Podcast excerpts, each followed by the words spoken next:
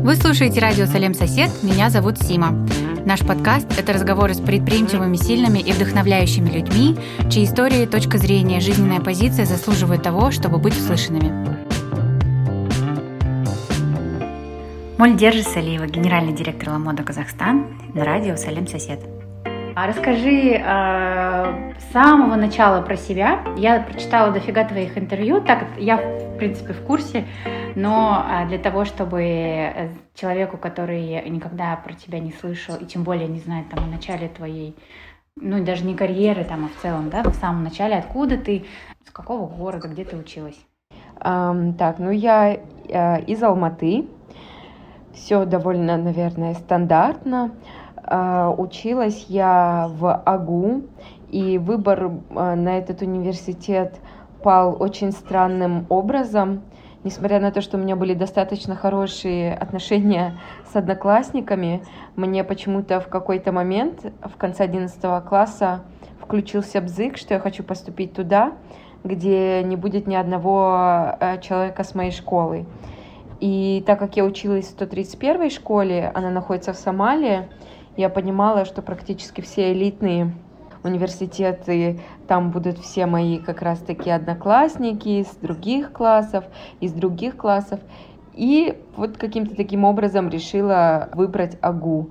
А там уже э, сейчас я начинаю думать о том, что, наверное, это какой-то знак Вселенной, потому что я всегда хотела поступить на журналистику, ну, примерно с девятого класса я прям целенаправленно э, готовилась к журналистике, несмотря на то, что у меня все самые, скажем, успешные люди в моей семье, я имею в виду там двоюродные, не только родители, а вот все наш небольшой кланчик, все они были против, то есть в штыки воспринималось то, что я выбрала журналистику, все переживали, что я не буду зарабатывать деньги, что э, буду бедствовать. Но вот это та самая э, воля случая. Я пришла в АГУ просто посмотреть, что есть, э, ну, как, какие есть специальности, э, что вообще выбрать, потому что меня начали отговаривать от журналистики. Ну и ты, наверное, можешь представить, как выглядит АГУ, когда начинается прием от абитуриентов. Ну, то есть там огромная прям толпа, я бы сказала, толпа людей, которые приехали из регионов. И э, я подхожу к этому стенду, и я не знаю, как меня заметили среди всей этой толпы, потому что подошли именно ко мне и сказали, девушка, вы не хотите поступить на международную журналистику? И я такая как поворачиваюсь, говорю, конечно, хочу. Они у меня спрашивают э, мои баллы ЕНТ, и тут выясняют, что что я могу вполне получить грант. Ну, естественно, я тут понимала, что если я поступлю грант, на грант, ну, ни один человек в семье не сможет сказать мне ничего против, потому что никто не платит за мое образование. И, ну вот, так я поступила на грант э, в АГУ. А кто это был? Как... Человек, который... Кто это был человек, который к тебе подошел и сказал, девушка, а не хотите? А это просто, просто волонтеры из четвертого или с третьего курса, у которых задача была набрать людей на журналистику. Это не популярная разве была? Я, мне... Ты в каком году школу а, закончила? Да. Кажется, в 2006 я поступила, в 2010 я закончила. Да, он был не популярен, потому что ну, не, не, не так много людей знали, что в АГУ есть журналистика. Я даже не знала, что в АГУ есть журналистика. То есть, когда, когда я думала о том, чтобы поступить на журналистику, в моей голове было только КАЗГУ и там КИМЭФ, возможно. Угу. Вот. Чем международная журналистика отличается от немеждународной журналистики? Или в итоге разницы не было в процессе учебы? Ну, как бы мягче ответить на этот вопрос? В итоге я бы сказала, что э, в принципе университет особо ничего мне не дал. А, потому что всему я училась на практике. Единственное, наверное, отличие, что изучали международное право, этикет во время дипломатических ужинов и приемов, и изучали дополнительно два языка восточный и один из западных. У меня это был китайский и немецкий. Угу. Я не говорю на этих языках. А. Ну так, могу парочку фраз очень-очень стандартных уровня elementary или, может быть, даже elementary of elementary. Угу. А почему журналистика? Ты, ты себя видела там, не знаю, телеведущей, или ты хотела, чтобы это ты какие-то большие топики раскрыть? Потому что журналистика же такая по большим вопросам, да, в Казахстане. Да. А, или ты знала, да. что это будет связано потом, не знаю, с, нет, с пиаром? Нет, конечно, нет, я даже не предполагала. Но на самом деле э, в классе девятом я начала задумываться. Все началось банально с сочинения «Кем я хочу стать». И тогда я задумалась. Я подумала о том, что надо выбирать ту специальность, где у тебя что-то получается. А, на тот момент я постоянно участвовала в различных олимпиадах по русскому языку и в целом была, наверное, одним из самых сильных а, учениц именно. А, я училась в казахской школе 10 классов, и русский язык у меня был лучше, чем у остальных, скажем так.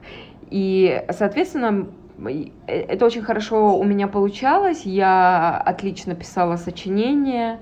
А, вообще с первых классов могла такие истории выдумать. Я писала стихи. И на тот момент я подумала, ну не бывает такой профессии, как писатель или поэт. Ну, хотя я сейчас, да, понимаю, что можно было, в принципе, выбрать филологию и развиваться в этом направлении больше. Но на тот момент я вообще не знала о, о том, какие специальности бывают.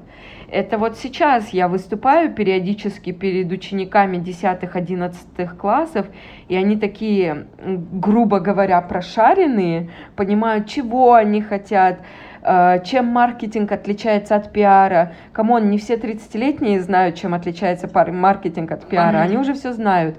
А когда я училась, интернет был развит не так сильно, как сейчас. То есть все, что ты можешь получить, это вот если, скажем, ты более активный, то ты, ты можешь что-то узнать. Если у тебя, скажем, более продвинутые родители, они тебе могут подсказать. А если у тебя ни то, ни другое, то ты живешь в вакууме и не знаешь вообще, какие специальности бывают. Поэтому единственное, что у меня было на слуху и что мне казалось подходит мне, где у меня получится, это журналистика. К тому же я видела себя в журналистике, которая там какие-нибудь будет освещать вопросы э, политического характера, справедливость, вот это вот все. И, э, ну, наверное, скажем, мои очки розовые, они Э, их пришлось снять уже в университете, когда я начала только-только писать. То есть, во-первых, студентов брали только на какие-то несложные темы. Ну, то есть ты пишешь заметочки о том, где что прошло. Пенсионеры собрались в таком-то парке и обсудили, не знаю, или провели занятия физкультуры на открытом воздухе, и ты это освещаешь. Ну, то есть сложно было как-то чуть лучше уровень. Но мне повезло, или, как говорил Шерил Сенберг, нельзя использовать это слово, потому что слишком часто все списываем на волю случая, так что я буду молодец и скажу, что это я молодец. На четвертом курсе меня позвали в журнал о бизнесе, совет директоров назывался. Тогда еще не было Форбса, и по сути это был единственный журнал о бизнесе. Им требовался выпускающий редактор. И я бы сказала, что как-то вот именно серьезная моя эм, карьера и работа началась именно оттуда. Угу. После совета директоров куда ты пошла? После совета директоров у меня я была выпускающим редактором в журнале про кино. Перед журналом про кино я буквально месяц поработала в пиар-агентстве в Астане. Но это такое пиар-агентство, которое э, работало, скажем, на госсектор, и у меня там ничего не получилось. И никогда бы не получилось, потому что это мне не интересно. И уже, наверное, из журнала про кино мне пришлось э, уйти, потому что я переехала в Астану. Оттуда я начинала, была такая онлайн-платформа Гонза, где я была редактором главным и по совместительству директором ну, вот, всех проектов, которые там были, потому что это блок-платформа, которая открыла рекламное агентство «Чеснок», Ну вот был тогда такой человек, и сейчас есть Слава Неруш. Он собрал на тот момент каких-то плюс-минус известных блогеров в Казахстане, и мы все делали контент. Вот сейчас я понимаю, что мы просто шли чуть раньше. То есть вот сейчас бы, наверное, то, что мы делали тогда, лучше бы залетело. Занималась, в общем-то, этим Гонза, затем вернулась уже в Алматы, и э, меня пригласили практически сразу же в Ламоду. Ну и вот я здесь 7 лет. Как получилось, что ты из... Э, у нас очень часто в, в регионе, да, бывает такой, в России, мне кажется, тоже shift журналисты становятся пиарщиками, да, но при этом а, я слышала такую фразу от одного журналиста, да, который там слэш-блогер, слэш-инфлюенсер и т.д., что пиарщики ненавидят журналистов, журналисты ненавидят пиарщиков и блогеров. И, короче, это такая э, бесконечная порука, потому что пиарщикам нужно убеждать и уговаривать э, журналистов или там, не знаю, персон каких-то, да, известных. Да, ну я тебе тут сразу скажу, что когда ты пиарщик, который побыл журналистом, то ты очень хорошо понимаешь журналистов, и ты их не, не ненавидишь. Ну, то есть у меня ни разу не было такого за всю мою работу, чтобы я как-то негативно относилась к журналистам. Я наоборот считаю, что они делают э, большую работу и ну, много чего интересного. Ну, есть, конечно, скажем, средненькие журналисты, и, но это нормально, как и во всех других специальностях. И то же самое по блогерству. А, так вышло, что я была пиарщиком, который еще и был, ну, если так можно сказать, микроинфлюенсер. Да, со мной работали многие бренды при этом. Поэтому я как бы была по обе стороны баррикады и mm-hmm. понимала и ту, и другую сторону. И это мне, между прочим, на самом деле было легко и быть инфлюенсером, потому что я знала работу пиарщика, да, с которым я э, общаюсь напрямую. И было легко как пиарщику, потому что я знаю, что э, блогер или инфлюенсер, он хочет получить от компании. Угу. В Ламоде, Ламода на тот момент, когда 7 лет, да, ты сказала, 7 лет назад, а, семь лет назад. Что ты думала, что... Потому что я семь лет назад делала а, тоже проект про одежду, и это было... Это даже до мода было еще. И мы делали онлайн не потому, что нам казалось, что это правильно, а потому что денег не было. Там магазин открыть, да, или там, не знаю, обставить магазин. Но сейчас я понимаю, ну, что это было... Я, в смысле, понимаю свое решение, но и понимаю, как это было сложно. А, но при этом Ламода уже была в России довольно успешно, да, и э, проект знали. Какие у тебя были... И ты, смотри, ты, получается, из журналиста, ты там про кино писала, про бизнес, пришла в проект э, напрямую связанный с э, одеждой, с модой. Да.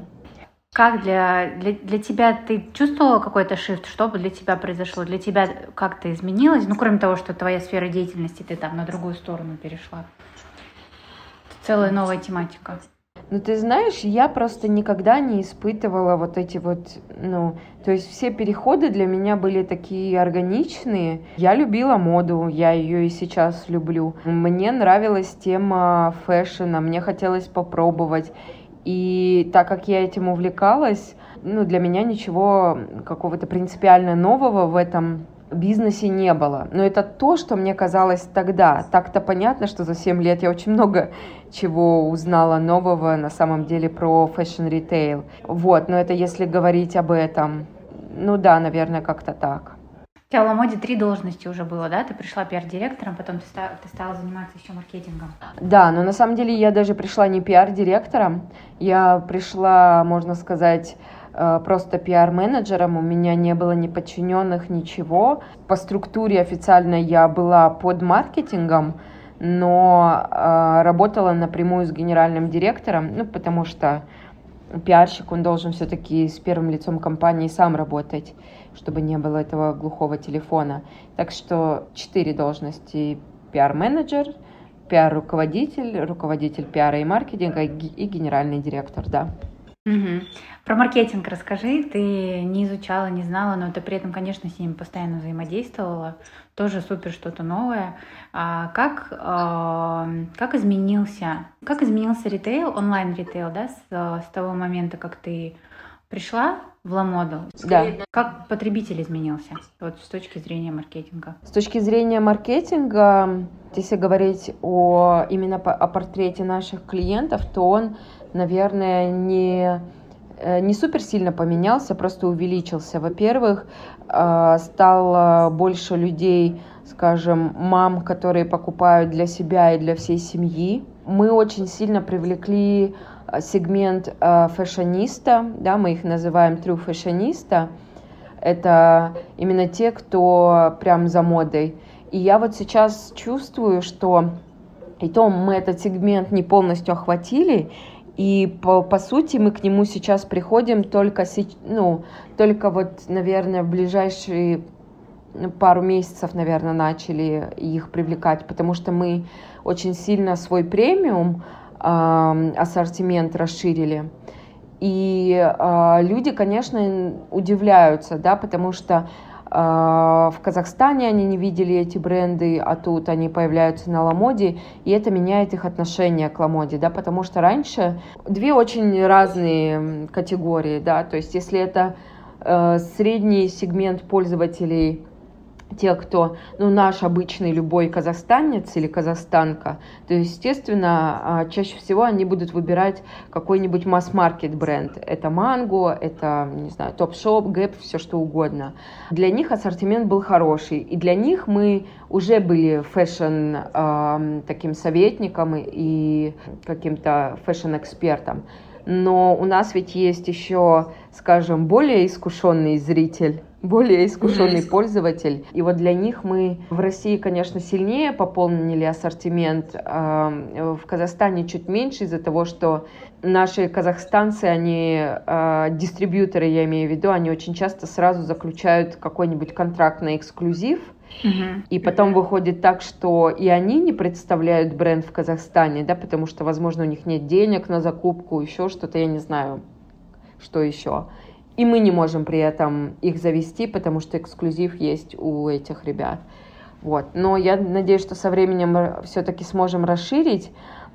Но возвращаясь, а, сори, очень много деталей, я сразу начинаю туда вперед бежать, куда-то думать. Но возвращаясь к твоему вопросу, сегмент фашониста и сегмент консервативных, скажем, более консервативных пользователей а, вот он у нас очень сильно э, изменился, то есть э, фэшониста все-таки вырос по сравнению с консервативным. А у нас мужчины, они как, как росли, так в принципе и растут. Очень интересно. И это, кстати, то, что нас отличает от многих других стран, где есть ламода, это и Беларусь, Украина, Россия, у нас мужчины больше покупают, э, чем другие страны, потому что, мне кажется, наши мужчины любят э, больше обращать внимание на то, во что они одеты. А, вот.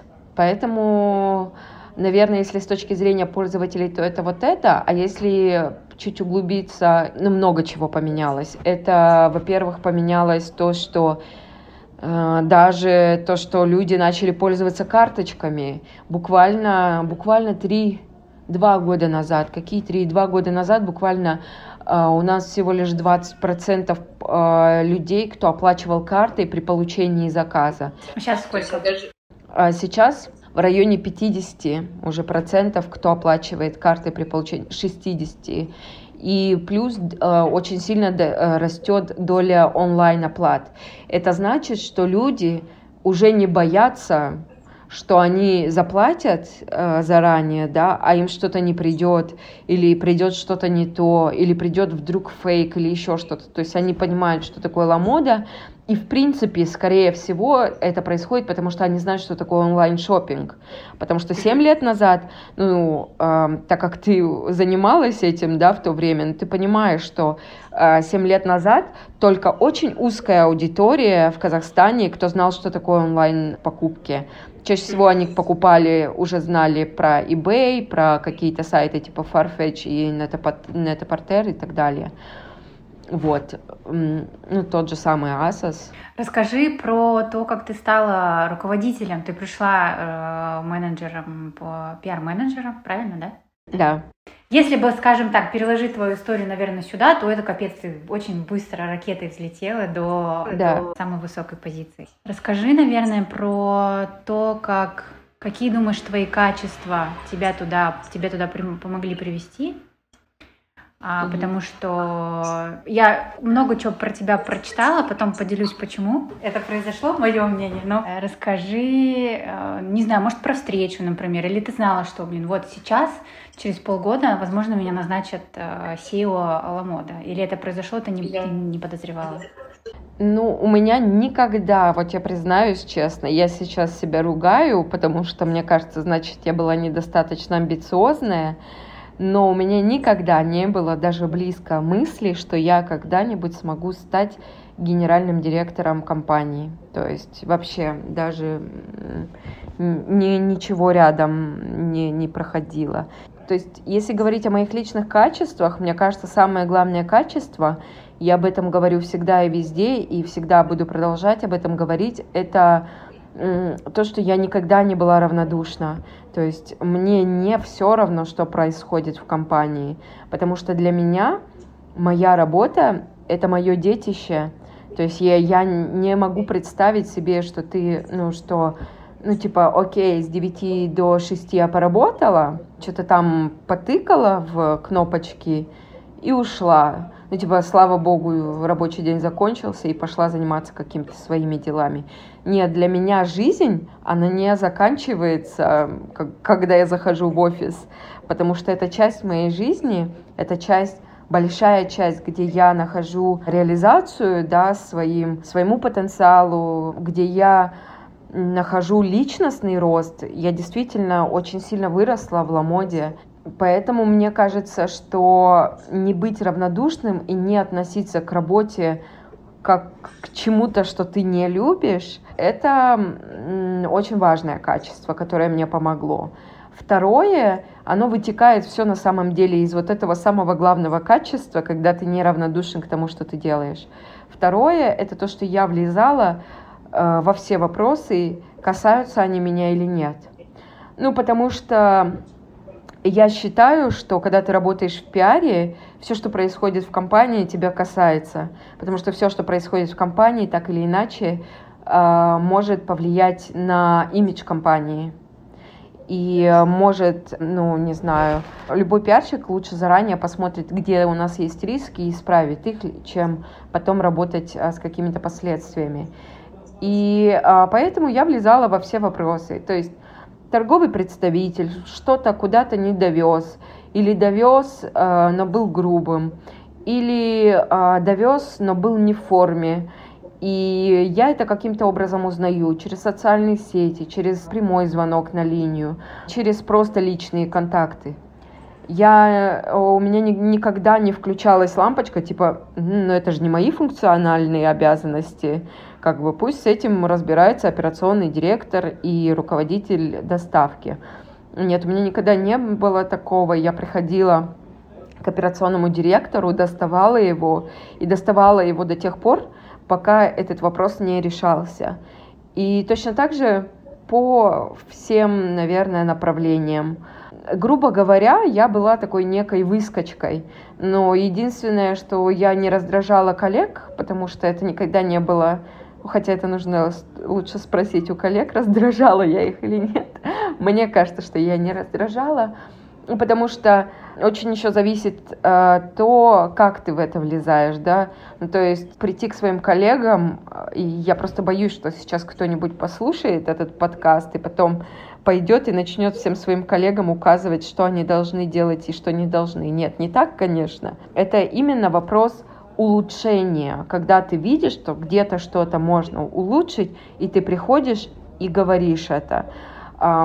Здесь еще важно отметить, что вот эти все качества а, мои личные, они просто еще и нашли, скажем, благодатную почву да, а, в виде ламоды, потому что я понимаю, что, скорее всего, с такими личными качествами в какой-нибудь другой компании с местным менеджментом такого роста у меня могло бы не быть, или как бы я могла бы не лезть, да, в какие-то вопросы, потому что каждый раз, когда ты лезешь, да, куда-то, тебе могут сказать, типа, алло, ты, ты вообще не попутал там огород, тебе в другую сторону, или там не лезь ко мне. У нас же в Ламоде обратная связь, она всегда приветствовалась.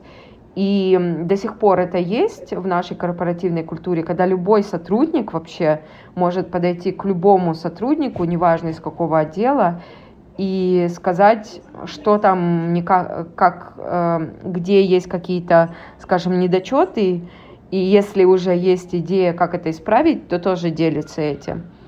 И, наверное, вот это качество мое нашло идеальную корпоративную культуру с одинаковыми ценностями, где все это можно было а, использовать. Но и банальное упрямство, банальное упрямство, упорство, когда ты, даже если у тебя не получается, ты продолжаешь что-то делать. У меня до сих пор есть установка, я не, ну, не очень люблю и не, не очень приемлю, когда мне говорят это нет, да, на что-то, или когда мне говорят, что что-то невозможно.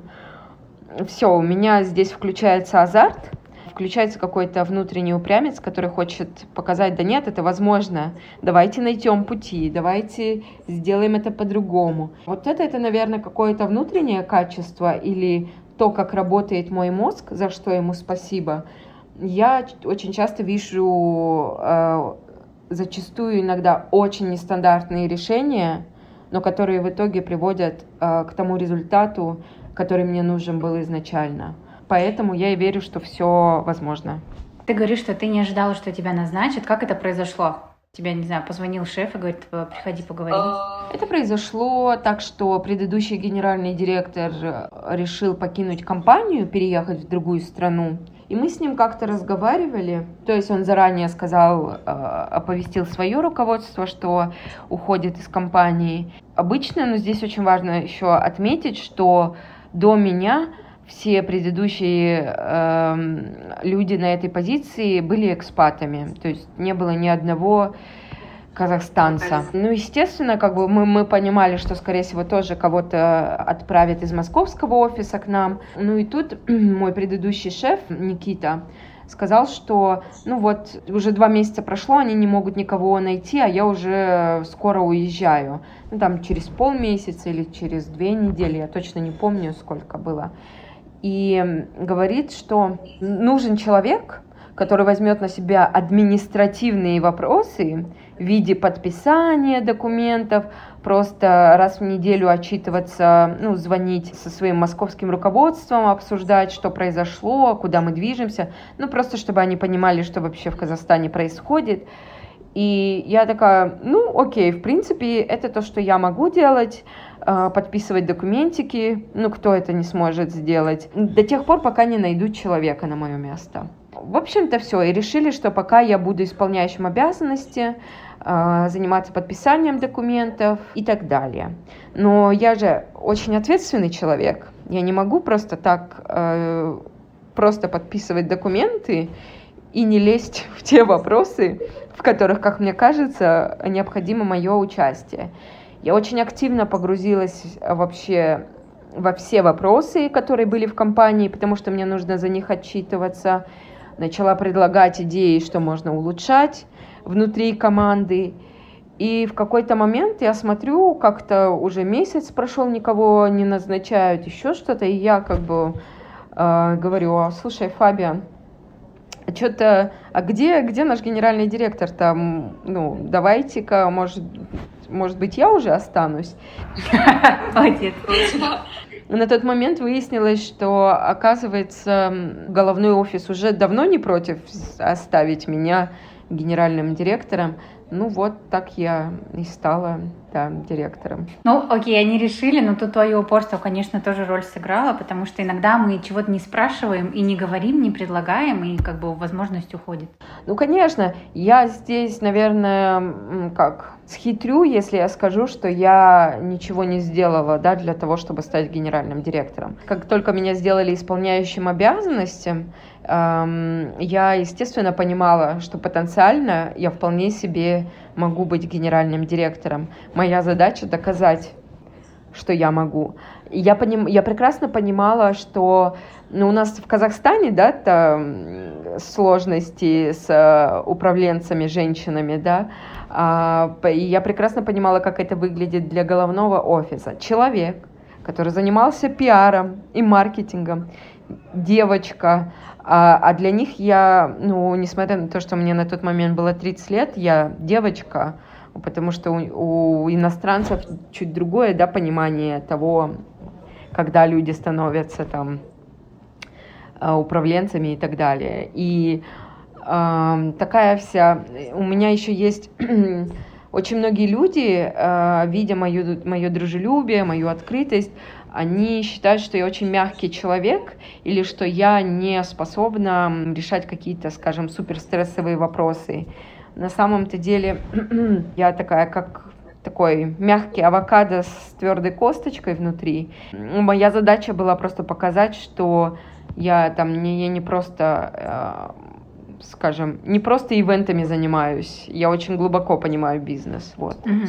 А со стороны команды были какие-то, не знаю, трения, что ли? Потому что...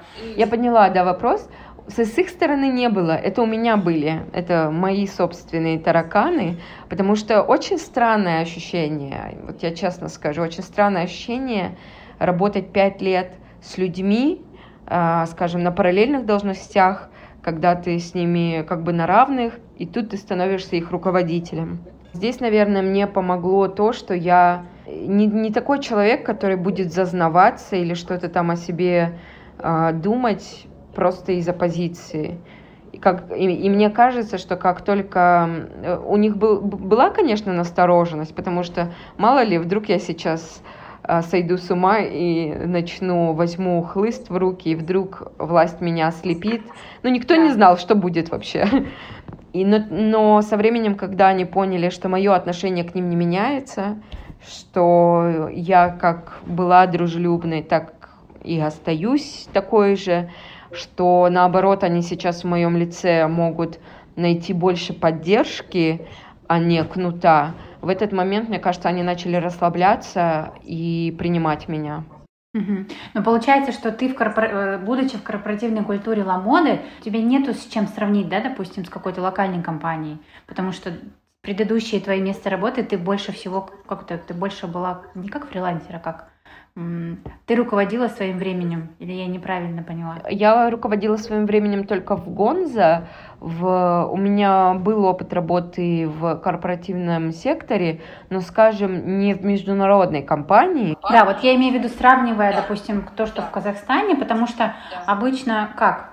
Допустим, вот в Ламоде ты чувствуешь то, что есть определенные стандарты и есть определенные ценности, заданные руководителями, которые там, не знаю, люди, которые придумали это все, или люди, которые запустили, и оно распространяется и на Казахстан. Или все же в Алматинском офисе одна, одно настроение, да, и одни ценности, там, в Киеве другие. Да, ты права, у нас есть, безусловно, ценности компании, которые одинаковые для всей группы, я бы просто сказала, что, возможно, в Казахстане немножко чуть другая, чуть более теплая культура, но, но это просто за счет уже нашего собственного менталитета. Если бы, например, объясню, я работала, мое одно из самых первых мест работы была не международная компания, но с, с, с такими ценностями международной компании, да, она была локальной, у меня были классные руководители, как классные руководители, да. А, и все остальное, где я работала, я равняла на это. То есть а, там, там компания закрылась, и когда я пришла в другую, я поняла, что почему здесь не так, и здесь не так. Я не смогла ни с кем работать, в смысле, я не смогла. Одна причина, по которой я в предпринимательстве, потому что я не нашла себя в как сказать, не нашла те же самые ценности в корпоративной структуре в, на, на нашем рынке. Да, я понимаю, да, о чем ты говоришь, и мне кажется, что, что ты права, что ну, вот у меня месяца два, наверное, назад был прямой эфир с людьми, которые занимаются тренингами по HR. Ну, то есть они постоянно как раз-таки занимаются тем, что ходят в различные компании, в различные корпоративы и проводят им семинары, тренинги, коуч-сессии и так далее. И человек, который ну, занимается этим, он э, сильно удивился, когда ему рассказывала о том, как у нас все устроено в компании. И говорил мне о том, что ну, вы как будто бы не в Казахстане живете. И я прекрасно понимаю, что, наверное, очень много чего э, у нас устроено не как в других компаниях. Э, очень много людей, которые увольняются ну, вернее, скажем, увольняются на самом деле не так много, но те, кто увольняются, чаще всего пытаются вернуться к нам обратно. Ну, то есть очень мало кто не возвращался, в основном не возвращались только те, кого уволили. А если кто-то уходил сам, то рано или поздно все спрашивали затем, есть ли какие-то вакансии для них в компании. А что делает что... это таким особенным? То есть что конкретно? Почему люди возвращаются? Ну, это корпоративная культура. Ну, настолько созвучно моим ценностям, что я, я обожаю об этом говорить, поэтому здесь постараюсь поподробнее. Первое. Никто не пытается найти виновного, когда происходит какой-то fail.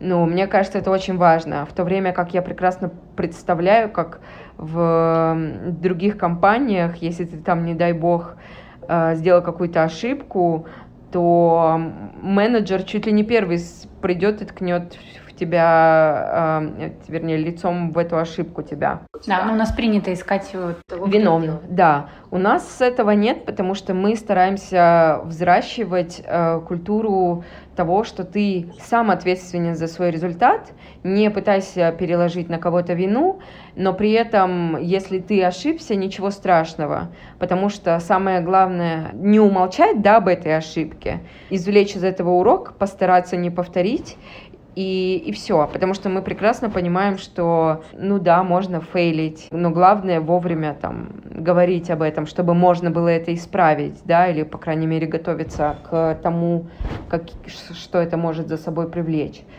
Это открытость, то, что каждый может поделиться друг с другом какими-то идеями. Это культура обратной связи, да, когда мы постоянно даем друг другу обратную связь. При том, что когда я оцениваю э, своих прямых подчиненных перед бонусным периодом, да, оцениваю их работу, показатели и так далее, не только я даю им обратную связь, но я также запрашиваю обратную связь для себя, чтобы понять, что э, так ли я все делаю, и плюс дать возможность сотруднику, да, потому что все-таки иногда сотрудник может постесняться сказать генеральному директору, там, ну вот ты знаешь, мне не понравилось, что ты сделал вот, вот это. И я таким образом даю возможность как раз сотруднику вот высказаться, сказать, где нужна была поддержка, допустим, или еще что-то, ну, мне кажется, это очень сильно, скажем, расслабляет. Ты не живешь постоянно в ощущении стресса, что тебя кто-то сейчас загнобит или что-то сделает. Наоборот, ты чувствуешь себя спокойно, раскрепощенно, ты можешь заниматься тем, что тебе нравится, ты можешь развиваться. Если у тебя есть какие-то идеи, ты приходишь и делаешь еще больше, если, конечно, ты сам того хочешь. И люди раскрываются, поэтому, мне кажется, и нравится. Ну, помимо других каких-то корпоративных плюшек, да, которые есть, это медицинская страховка, это какие-то мероприятия, у нас там постоянно раз в две недели мероприятия, которые мы называем Fashion Friday, но на самом деле она вообще не fashion. А, мы заказываем пиццу, пиво после рабочего дня, ребята играют в покер, мы можем играть в какую-нибудь настолку и ну, какими-то такими вещами заниматься просто. Ну и даже такая маленькая традиция с пирогами, когда у тебя день рождения или какой-то хороший повод, То есть э, во многих компаниях, да, так делают, но во многих компаниях это как обязаловка, а у нас прям все это любят. Ну, то есть, как только кто-то приносит пироги, мы все собираемся на кухне, желаем много чего хорошего этому человеку. Но, естественно, ну, такая как бы дружелюбная атмосфера, она... Мне, мне кажется, очень приятно работать в такой атмосфере. Вот даже сейчас мы на удаленке до сих пор, и, казалось бы, да, люди в основном, скорее всего, предпочтут удаленку. А нас, э, меня и моего HR-директора, постоянно кто-нибудь спрашивает, ну что, а в этом месяце мы уже выйдем, ну давайте уже выйдем, а вот сейчас можно? А мы такие, нет, подождите, подождите, безопасность выше всего. И ну, мне кажется, что скучает вот по вот этому всему, по коллективу. Сколько у тебя сейчас людей в подчинении? В прямом подчинении у меня 8. 8. Ну а по сути, вот твой коллектив, это там, за которых ты несешь ответственность, это сколько уже людей? 300. 300 человек? Да. К тебе наверняка часто с вопросом да, обращается женщина, а, руководитель, а, женщина а, в международной компании. Та-та-та. Этот стереотип, конечно, он всех бесит.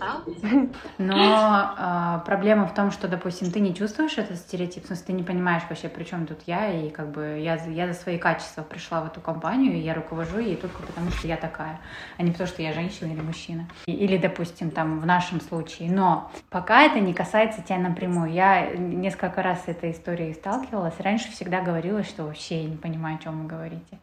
А, вообще не было никаких историй у тебя, что, допустим, ты на встречу куда-то приходишь. Приведу пример.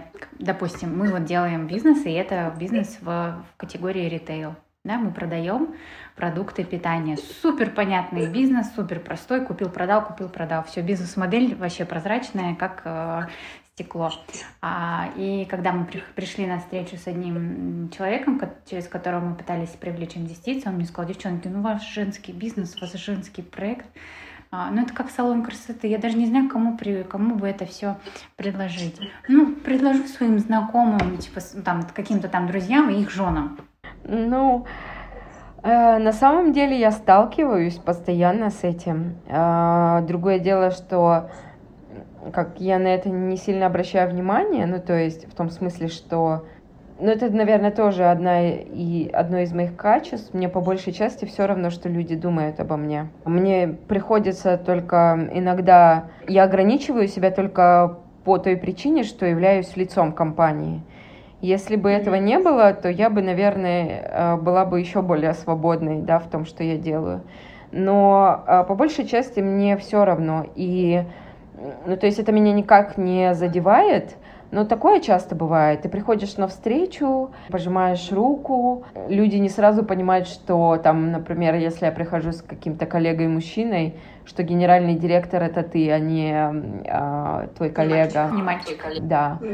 А, не мужчина, потому что у меня там, а, ну, в подчинении люди зачастую старше меня гораздо. Когда бывает, что необходимо общаться с госорганами, а, в данном случае я делаю какие-то намеренные вещи, делаю очень строгую прическу, а, включаю power dressing, а, надеваю свои самые строгие пиджаки, прихожу, смотрю в глаза в глаза, пожимаю очень крепко руку. Ну, у меня вообще крепкое пожатие, но в такие моменты, когда я понимаю, что нужно показать, что я тоже альфа-самец, мне вот приходится идти вот на такие вещи, потому что но только вот такое считывают.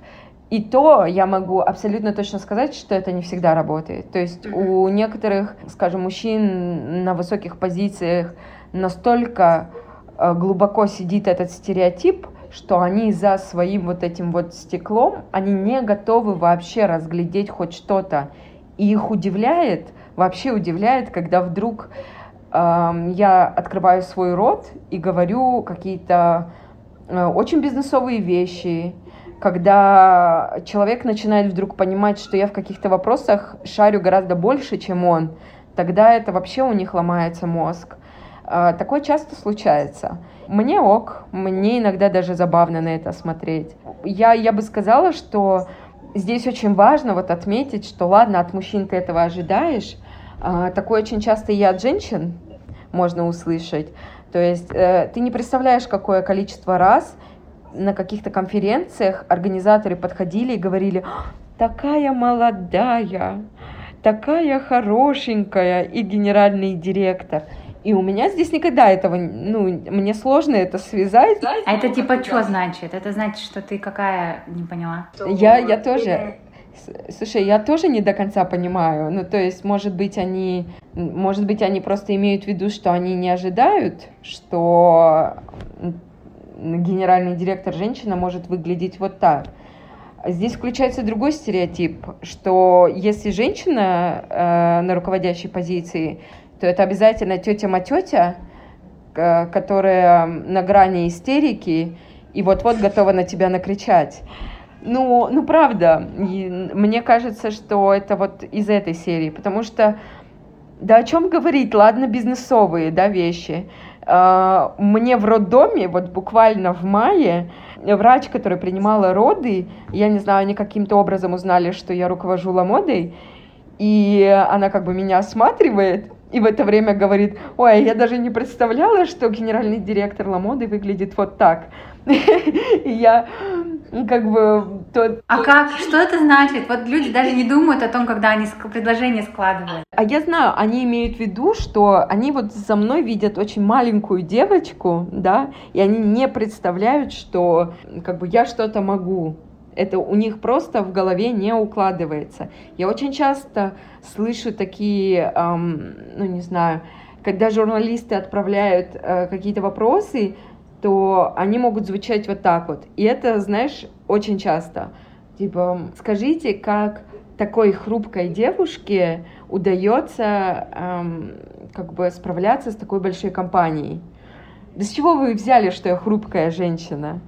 И, вы, и в прямых эфирах, ну, я приятно удивлен, что такая красивая молодая девушка и, и вот сами запинаются в этот момент, потому что не знают, как, как выйти из той ситуации, в которую себя загнали. Это потому, что у нас нету, а, вот если про журналистов говорить, потому что нам такие вопросы тоже часто прилетают, типа, ой, у вас женский бизнес, просто потому что мы две, э, две девчонки.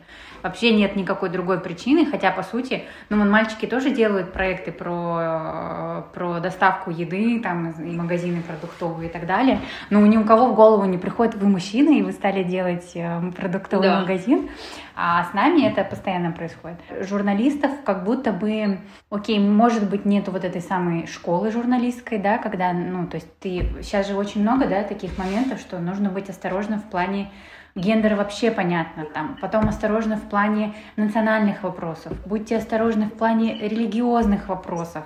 Будьте осторожны в плане расовых вопросов. Там столько да. уже этажей. Как бы мы же уже давно не живем в там, не знаю, формате закрытого да. государства, столько информации вокруг.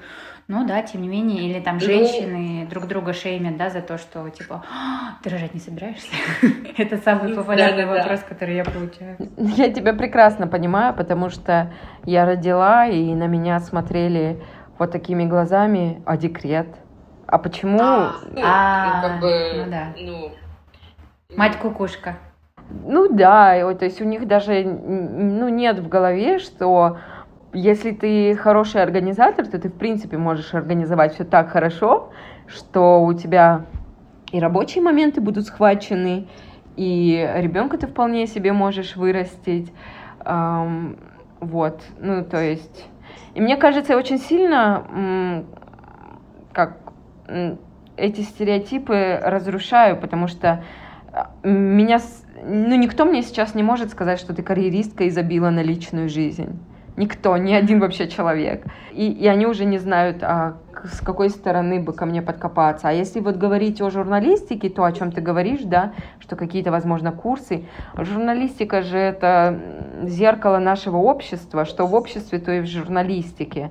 И поэтому как бы основная журналистика, она все-таки вот такая вот, то хрупкая женщина, несет на себе компанию. При том, что я всегда говорю, что, ребята, ну прекратите говорить, что я молодая женщина, потому что я, на минуточку, самый старый генеральный директор в компании «Ламода Казахстан».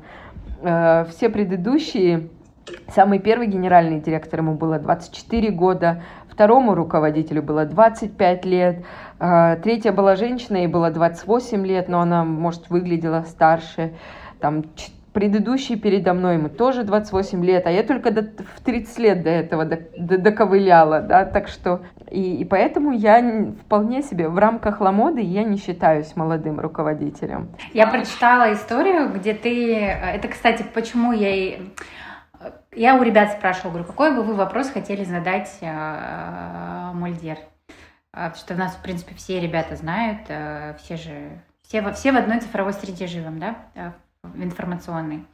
А, и у всех был вопрос, какое качество привело тебя к позиции руководителя э, Ламоды. И я читала твое интервью, где ты рассказываешь про свой развод первый. И там ты рассказала историю о том, что ты собрала на ужин или на обед, не знаю, бывшего мужа, его жену, своего мужа и дочку. И при этом твоя дочка дипломатичным образом ну, не называет папой а, своего а, второго папу при родном папе. Короче, вот это все, я думаю, поэтому она CEO Ламоды, потому что вы попробуйте это организовать и просчитать и риски, и просчитать и спрогнозировать. Вот это, вот это было, вот это классно. Ну да. Ну, конечно, на тот момент э, было немножко сюрреалистично, потому что для меня это тоже, скажем, это не тот опыт, который у меня каждый день происходит. Поэтому, но я также понимала, что ну, нужно всем друг с другом познакомиться, потому что все-таки общий ребенок, ну, нельзя как-то варварски, не знаю, ну, вот у, ну, у меня нет такого, что, и я считаю, что это неправильно, когда ребенок не общается со своим, как бы, отцом, мне кажется, ну, конечно, бывают разные случаи, да, бывают отцы какие-то, маньяки и так далее. Но если говорить без каких-то экстремальных случаев, мне кажется, что ребенок должен общаться со своим родителем. Но я это делаю, наверное, потому что а, я понимаю, что насколько вообще любой личности, любой персоне важна родительская защита, помощь, опора для того, чтобы человек – смог вырасти максимально зрелым и дальше уже пойти по своей жизни. Потому что моя задача как родителя не удерживать ребенка при себе или там что-то с ней делать, а дать максимально все для того, чтобы когда она вырастет, она просто ну теперь они, когда они вырастут, они выпорхнули из родительского гнезда и при этом не были беспомощными, не озирались по сторонам, не понимая, что делать. А, мне кажется, что ну, родительская поддержка это правда очень важно и любовь. Вот. Ну, мне не хотелось дочку этого лишать. Ну, то, что ты сделала, это, да, это нестандартно, конечно, наверняка там для нашего, для нашей культуры, да, но это очень зрело. А как мужу с начальником живется? Муж у тебя тоже а... сам себе начальник, я так поняла, правильно? Муж у меня, да, муж у меня тоже сам себе начальник. Но при этом а... вот жена, руководитель такой, все знают Ламоду. Ну, ты знаешь, мне же не приходится быть начальником а, дома. дома. Во-первых, э, скажем, во-первых, скажем, что, э, ну, я напомню, да, что я не истеричный начальник, я не кричу на своих сотрудников, и я всегда разговариваю со всеми на равных потому что так оно и есть. Должность не дает никому права вести себя как-то по-другому с людьми. А, ну, то есть субординация, конечно, должна быть, да, это обязательно, но ну, мне кажется, что всегда важно оставлять, э, как бы оставлять какие-то человеческие отношения. Поэтому из-за того, что я не истерю на работе, когда я прихожу домой, Э, я не, не истерю и дома. Так что я думаю, что в этом плане очень легко. К тому же у меня дома моментально отключается желание что-либо решать. Мне достаточно, э, как бы, у меня достаточно много задач, которые мне нужно решать по работе. Поэтому я прихожу домой, я полностью расслабляюсь. Дома уже все решает муж. Так что а, я думаю, что ему несложно. К тому же здесь очень важно сказать, что у меня Айдос, он не он тоже нестандартный. Для Казахстана очень нестандартный, несмотря на то, что он из довольно традиционной семьи, у него нет никаких загонов по поводу того, что женщина должна сидеть дома, женщина там, не знаю, мужчина, глава семьи, эм, и только вот он должен решать, или что женщина сиди дома и рожай, и вообще не работай, и не становись руководителем. У него этого нет. Он, наоборот, рад за меня, что я развиваюсь. Он меня очень сильно поддерживает, он очень сильно верит в меня. И ну, для меня это очень важно. Я бы сказала, что мы очень сильно, ну вот, если говорить про наш брак, то это действительно равноправное партнерство, где мы друзья друг другу. У нас абсолютно не патриархальная семья. А, я очень уважаю Айдоса, он очень уважает меня. Я люблю его, он любит меня. Никто не ниже, никто не как бы бесправен. У всех есть права в этом доме. Каждый может сказать все, что он хочет. Ну, я бы здесь сказала, что Айдос просто зрелый и адекватный человек. Все. Ну, то есть, когда ты зрелый и адекватный человек, то все то, о чем я говорила, оно и из какой бы семьи ты не был, и в, какой бы, в каком бы обществе ты не жил, оно, ну, оно моментально в твоей голове, скажем так. Ну, для него, правда, было первое время не очень привычно, когда я ему дарила подарки, и он только через какое-то время признался, что ему это необычно. И когда я спросила, а что необычного ну, в том, что... Ну, говорит, ну вот, Обычно мужчины дарят подарки женщинам только, а женщины ничего в ответ. И в этот момент мне так стало в какой-то немножко даже жалко мужчин, а, что, ну, наверное, это ведь тоже какая-то обратная дискриминация. Ну, то есть, если ты за равноправные какие-то отношения, блин, я вот сейчас говорю, я, мне даже странно говорить об этом, потому что мне кажется, что это такие, ну, как бы, это базовые вещи. Ты любишь человека, ты, ты даришь ему что-то, как-то проявляешь свою любовь. Это базовые вещи, тем не менее, все равно и у тебя в окружении наверняка есть, и у меня есть кто. Вот, знаешь, самое основное, то, что нам нужно, я про женщин говорю, да, э, нам нужна поддержка, если мы какой-то бизнес ведем или руководим чем-то, или чем-то хотим начать заниматься. И поддержку я сейчас говорю не в финансовых вопросах, да, а и не подарки, и не, там, не знаю, машина, квартира, шуба, а про эмоциональную поддержку, что типа, да, ты сможешь, да, у тебя получится, да, все будет хорошо. Фигня получится, ну ничего страшного, еще что-нибудь получится. И я как-то прочитала, то ли это было интервью, то ли книга Натали Масне, основатель э, Нетапорте, и ей э, вопрос задали, как преуспеть э, в бизнесе, и она ответила, выйти хорошо замуж. Но а, смысл был не в том, что э, как бы ты вышла замуж и у тебя фанс появились, да, типа ты эти деньги вложила в бизнес, а про то, что пока ты делаешь и реализуешь свои идеи, у тебя есть человек э, рядом с тобой, партнер, да, который тебя поддерживает, говорит, да, давай, у тебя все получится, все будет классно, и если не получится, я все равно буду здесь, и я тебя поддержу.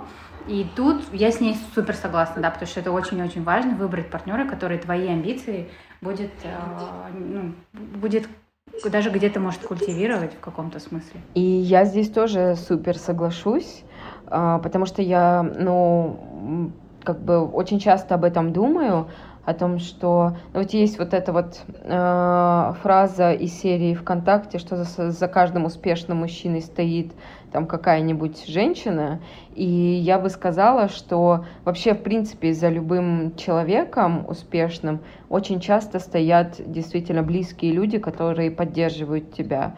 И я здесь прям соглашусь, потому что ну вот ту поддержку и ту опору, которую я получаю от Айдоса, но это, это, это правда очень сильно важно. Очень важно, что эм, какие бы сложные ситуации у тебя не происходили, да, там в работе, в бизнесе, ты всегда знаешь, что у тебя есть человек, который в тебя верит. Но это правда, ну, дает такие силы эмоционально так тебя не знаю, поддерживает, что я вот прям с каждым, с каждым твоим словом соглашусь здесь. Партнерство, в общем. У меня чуть-чуть осталось вопросов про локальный рынок. Было, были вопросы про, естественно, ковид и все прочее. Первый вопрос. Умрет ли офлайн?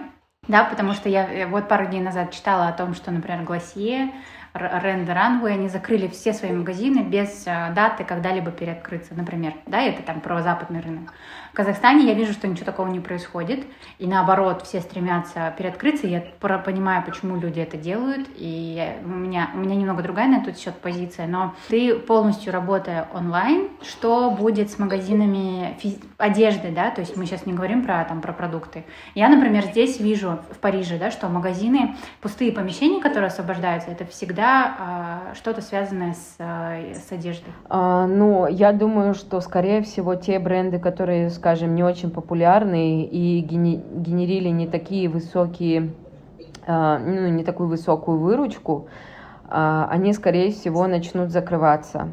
А, либо уже закрылись, либо начнут закрываться, потому что многие партнеры к нам приходили тоже расторгали с нами договор просто по той причине, что уходят с рынка. Так что я думаю, что такое будет, но не супер успешными брендами те, кто успешные, скажем, более популярные бренды, они что? Они не закроют свои офлайн точки это абсолютно точно. Ну, ты видишь, да, что происходит, как только карантин снимают. То есть у, у, у наших людей пока еще нет вот этой собственной осознанности, когда ты не идешь в магазин не потому, что тебе запрещают, а потому что ты не хочешь подвергаться опасности и подвергать опасности других людей. У нас этого нет, поэтому люди будут продолжать ходить в торговые центры, а, генерить выручку всем брендам. Единственное, что я считаю, что все те, у кого только офлайновые точки, они сейчас начнут подстраховываться и либо запускать собственные э, интернет-магазины, либо выходить на какие-то маркетплейсы, типа Ламоды или ну, какие-то другие. Вот. А, просто, ну, например, если говорить про Inditex, Inditex это ну, не, не, не та компания, которая может э, за месяц открыть свой интернет-магазин. А это потому что им нужно кучу IT-доработок, им нужно продумать кучу операционных, да, логистических схем. При этом, подожди, у Зара же есть онлайн-магазин такой? Не, не в Казахстане, еще не в Казахстане. А, окей, все, поняла. Да-да-да. Они, Inditex пока еще не доставляет в Казахстане, доставляет Манго, да и все, наверное. Ну и пару турецких брендов, но это уже локальные. Ну, в смысле, uh-huh. локальные дистрибьюторы, либо представительства. Вот. Так что э, я думаю, что ну, вот в этом направлении будет двигаться. Но я очень сомневаюсь, что офлайн закроется. В Казахстане, мне кажется, закроются только те бутики тех брендов, которые глобально будут закрываться. А если бренд глобально не закрывается, то и в Казахстане вряд ли закроется. Что позитивного нам все это дало? Вот ковид, он что-то наверняка в нас навсегда изменил, да, там типа нам, мы теперь, наверное, Суть по нашим клиентам, люди меньше боятся заказывать еду, продукты онлайн. Что все-таки позитивного произошло? То есть, кроме плохого, понятно, что очень ну, тяжело всем и а, непростое время не только там для бизнеса, а вообще просто для всех граждан. Но что позитивного он нашей э, стране для бизнеса принес?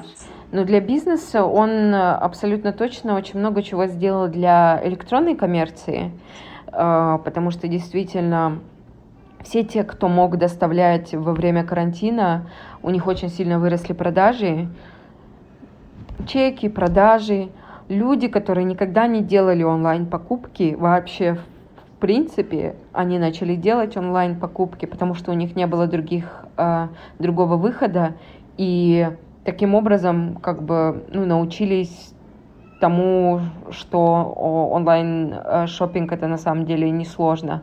Причем я говорю естественно, не только про fashion, а про любой, вот, в том числе и продукты покупать и, и так далее, какие-то услуги, может быть, заказывать. А второе, это то, что Uh, возможно, какие-то не очень хорошие компании, они все-таки закроются, я имею в виду те, у кого сервис, скажем так, себе. И потому что uh, вот этот карантин, он очень сильно показал, кто умеет адаптироваться, да, быстро принимать решения, а кто нет. И те компании, которые быстро умеют, сумели адаптироваться, мне кажется, у них будет тоже рост. Если отойти от э, ритейла, то я думаю, что, скорее всего, счастливые банки, ну вот финансовая вот эта сфера, в том смысле, что очень сильно возросли эти э, интернет-платежи, для них же тоже это... Э, для...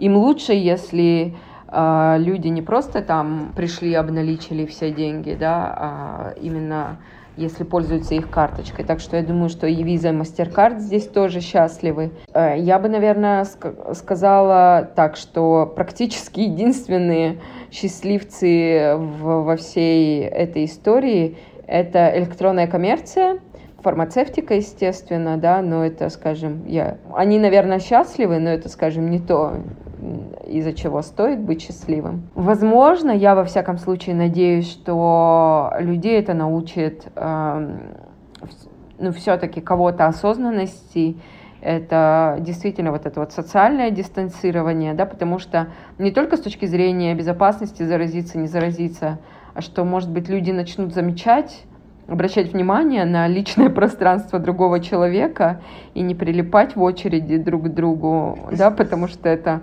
мне кажется, это бич постсоветских стран, э, которые обожают очереди, и чем ближе друг к другу, тем лучше.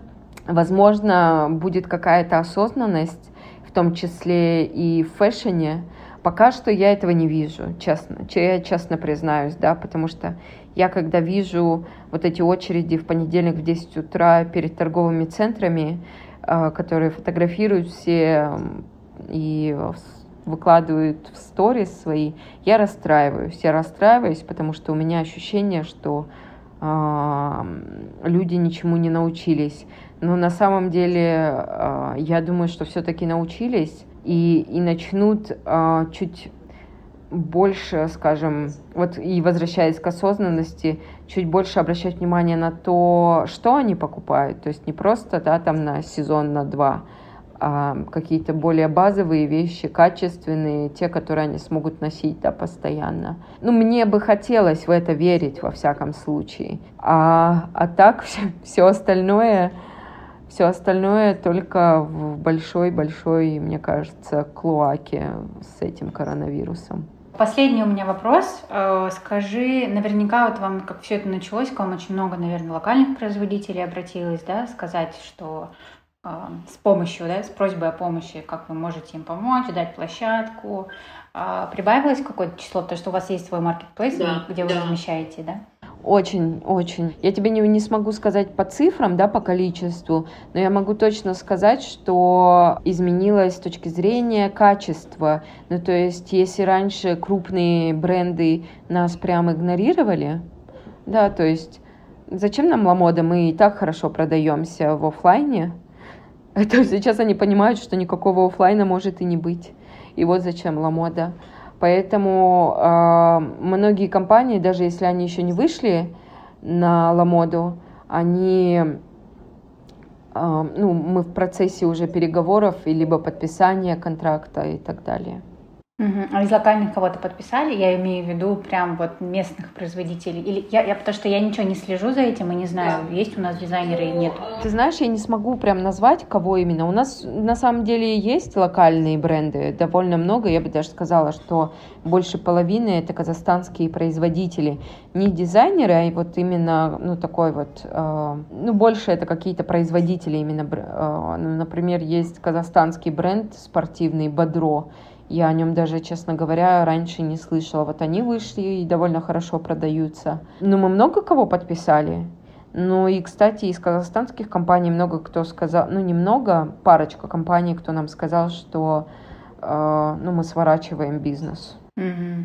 Мы, мы просто почему не всегда работаем с казахстанскими именно дизайнерами? Просто по той причине, что э, очень часто казахстанские компании не готовы работать на тех высоких стандартах, которые у нас есть. Это и операционные требования, требования к контенту, к скорости и так далее. Ну, производство, наверное, тоже, объемы. Ну, по объемам это ладно, это как э, это за это уже отвечает сама компания. Ну, то есть сколько бренд хочет продавать, столько пусть он и продает. Mm-hmm. Это, это ему же лучше, если у него большой сток, да но вот именно ну, операции совершенно никто не умеет делать. Более того, я тебе скажу, что даже э, дистрибьюторы официальные, либо представители, э, да, какие-то ну, филиалы крупных брендов, даже они не всегда способны работать на, ну, с нами. И прям им сложно дается выстраивание процессов, хотя вот мои коллеги из отдела именно маркетплейса, они чуть ли не пош, ну, не знаю, пошагово помогают по каждому вопросу э, брендам. Как-то к нам позвонили из одного из агрегаторов э, и спросили, вы можете помочь нам объяснить другому магазину, как туда товары загрузить? Потому что, несмотря на то, что у всех маркетплейсов есть, э, у всех агрегаторов есть стопроцентная разжеванная последовательность и инструкция, а, нужны какие-то более простые, видимые термины для того, чтобы объяснить, э, что делать. И, yes. это, и это было смешно, потому что мы в масштабах там рынка, не знаю, какую мы долю занимаем, там 1,000 там или там 0 и да да да да, но а, свою да, лепту В, в образование вносим. Ну да, да, мы тоже бывает по несколько раз проводим обучение, в целом мы уже к этому готовы, поэтому спокойно относимся. Слушай, у меня все. А, в принципе, так или иначе, даже на те вопросы, которые я тебя напрямую не спросила, ты сама на них ответила.